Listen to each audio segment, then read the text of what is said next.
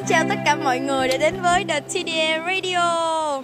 Đây là nơi chúng mình cho đi những câu chuyện và nhận lại những câu chuyện từ tất cả các bạn học sinh. Và cũng là nơi chúng mình viết lên những điều đặc biệt của những bạn học sinh trường Đại Nghĩa.